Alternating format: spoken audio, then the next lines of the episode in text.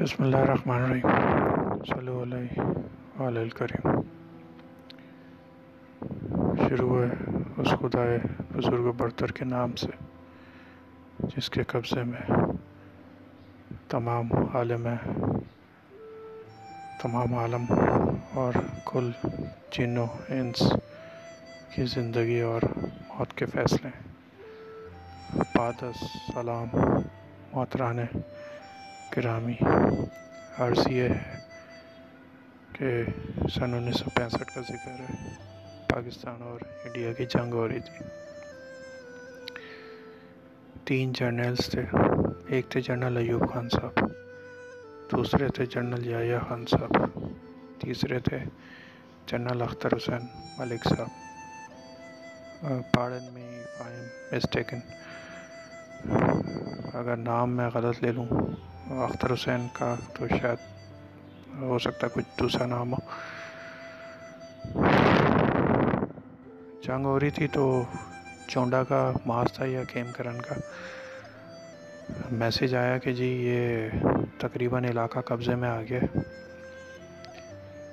اور اختر حسین ملک اس جو infantry division تھا اس کو لیڈ کر رہے تھے۔ جب میسج آیا جی ایچ کیو تو ایوب خان صاحب نے کہا کہ آپ واپس آ جائیں، اور آگے کا جو لیڈ کریں گے وہ یحییٰ خان کریں گے۔ اچھا، وہ آگے بڑھ رہے تھے تو انہیں روکا اور پھر یحییٰ خان کو بھیجا۔ یہ تقریباً اس میں ایک دن کا ٹائم فریم لگا تھا۔ مین وائل وہ انڈین آرمی نے اپنی پوزیشن سے وہ چینج کی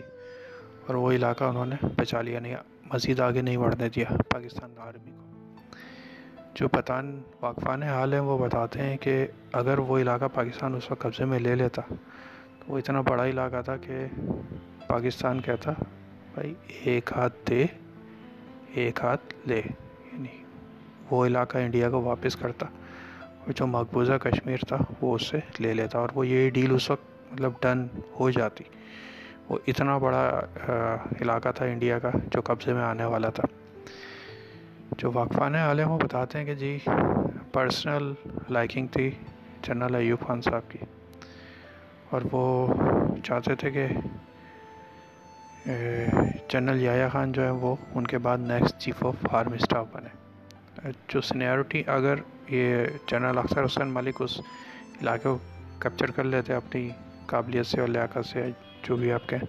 تو ظاہر سی بات ہے وہ سینئر بھی تھے تو ان کا رائٹ زیادہ بن جاتا۔ جو بتانے والے بتاتے ہیں وہ کہتے ہیں کہ پاکستان اسی دن ٹوٹ گیا تھا جس دن ایوب خان صاحب نے یہ فیصلہ لیا تھا۔ 1971 میں خالی اس کی ایک رسمی کارروائی ہوئی تھی، جی پاکستان ٹوٹنے کی جو رسمی کارروائی 1971 میں ہوئی تھی، لیکن جو فیصلہ تھا وہ 1965 میں ہو گیا تھا۔ ایک شخص کا فیصلہ کس طرح 25 کروڑ کے ملک کو افیکٹ کرتا ہے، یا ایک شخص کا فیصلہ کس طرح 125 کروڑ کے ملک کے عوام کو افیکٹ کرتا ہے، ایسی ایک مثال نہیں ہے، ایسی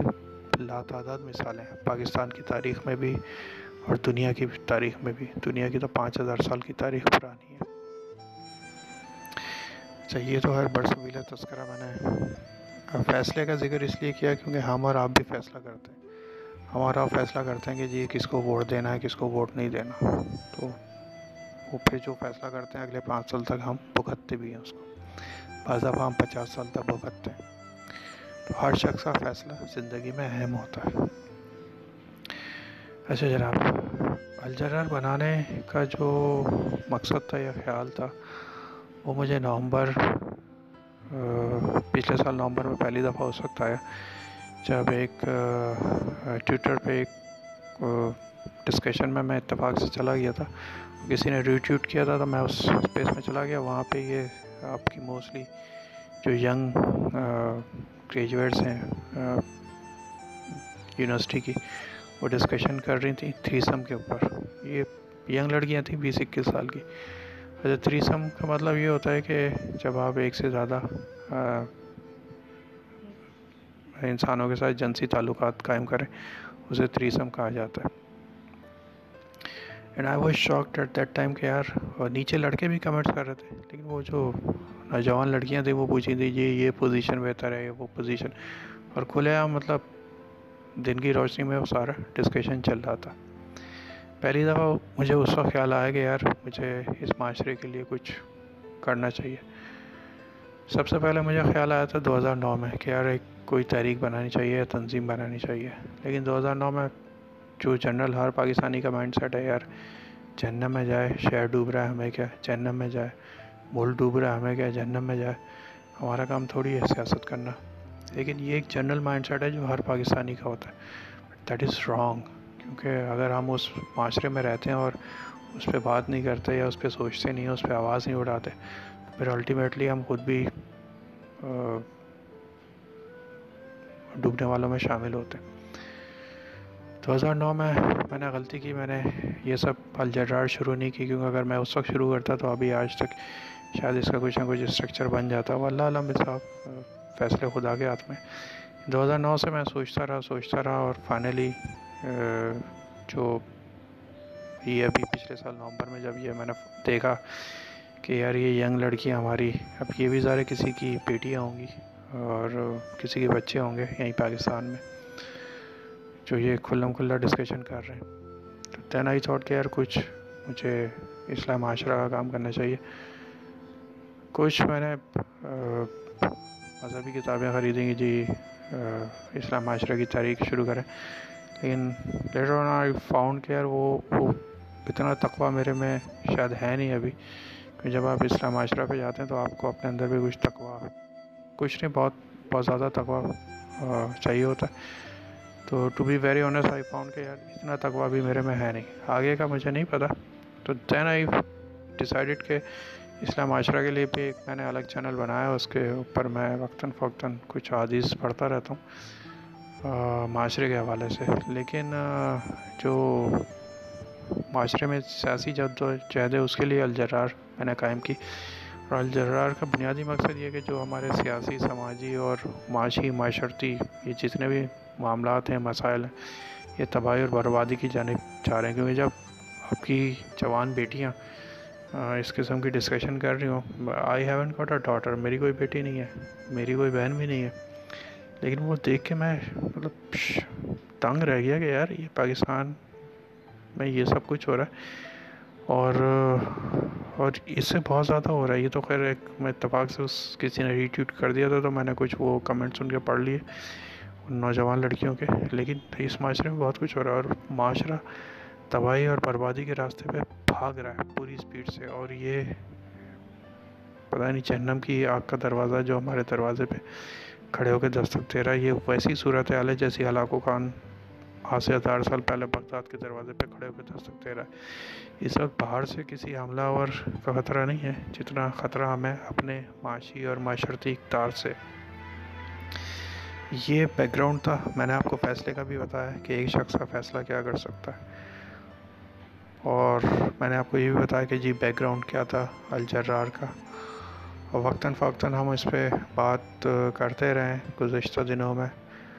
اور آج میں نے سوچا کہ تھوڑی سی میں الجرار قائم کرنے کی جو بیک گراؤنڈ ہے وہ آپ سے شیئر کروں۔ تو بندہ محترم، یہ بیک گراؤنڈ ہے، فیصلہ آپ کے ہاتھ میں، آپ نے الجرار میں شامل ہونا ہے یا جو پچھلے 50 سال سے جن لوگوں کو آپ ووٹ دیتے آ رہے ہیں انہی کے پیچھے چلنا ہے، فیصلہ آپ کے ہاتھ میں، کیونکہ الجرار صرف سیاسی محاذ پہ جدوجہد نہیں کرے گی۔ الجرار یہ جتنے بھی میں نے آپ کو خطرات بتائے جو کہ ہمارے معاشرے کے اوپر حملہ آور ہیں، بہت سے جو ماں باپ ہیں انہیں تو بیچاروں کو پتہ بھی نہیں ہوگا ٹویٹر نام کی کوئی چیز ہے، فیس بک نام کی کوئی چیز ہے، انہیں پتہ بھی ہے تو انہیں یہ نہیں پتہ ہوگا کہ تھریسم نام کی کوئی بلا ہے، اور ان کی بیٹیاں دن کی روشنی میں یہ سب ڈسکس کر رہے ہیں، بیٹیاں بھی بیٹے بھی، چاہے تو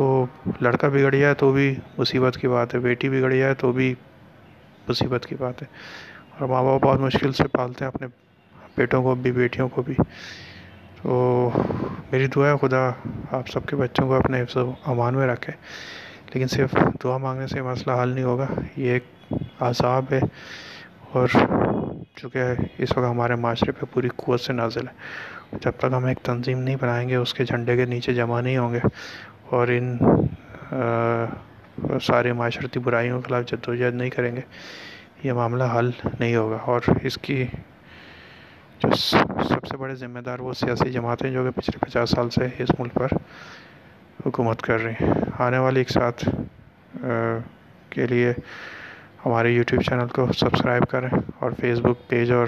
جو ٹویٹر پیج ہے دونوں الجرار کے نام سے وہ آپ سبسکرائب کر سکتے ہیں۔ دونوں پہ پروفائل پک ایک ہی ہے جو لگی ہوئی ہے، جس میں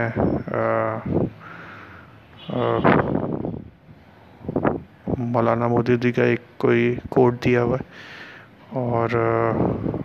اس میں جو ارطغرل قاضی کی جو سیریز ہے اس کا پوسٹر لگا ہوا ہے۔ فی الحال مجھے اور کوئی پوسٹر ملا نہیں تھا تو میں نے یہ لگایا ہوا ہے، تو آپ اس سے ہمارے ٹویٹر پہ بھی شیئر فالو کر سکتے ہیں، فیس بک پہ بھی فالو کر سکتے ہیں، اور برائے مہربانی اگر آپ اس تمام پیغام سے متفق ہیں تو اسے زیادہ سے زیادہ اپنے حلقۂ باب میں شیئر کریں، کیونکہ ایک طوفان ہے جو ہمارے اوپر نازل ہو گیا ہے، اور جب تک ہم ایک جھنڈے کے نیچے نہیں آئیں گے تو اس کا مقابلہ کر نہیں پائیں گے۔ آپ کو بہت شکریہ، اللہ حافظ۔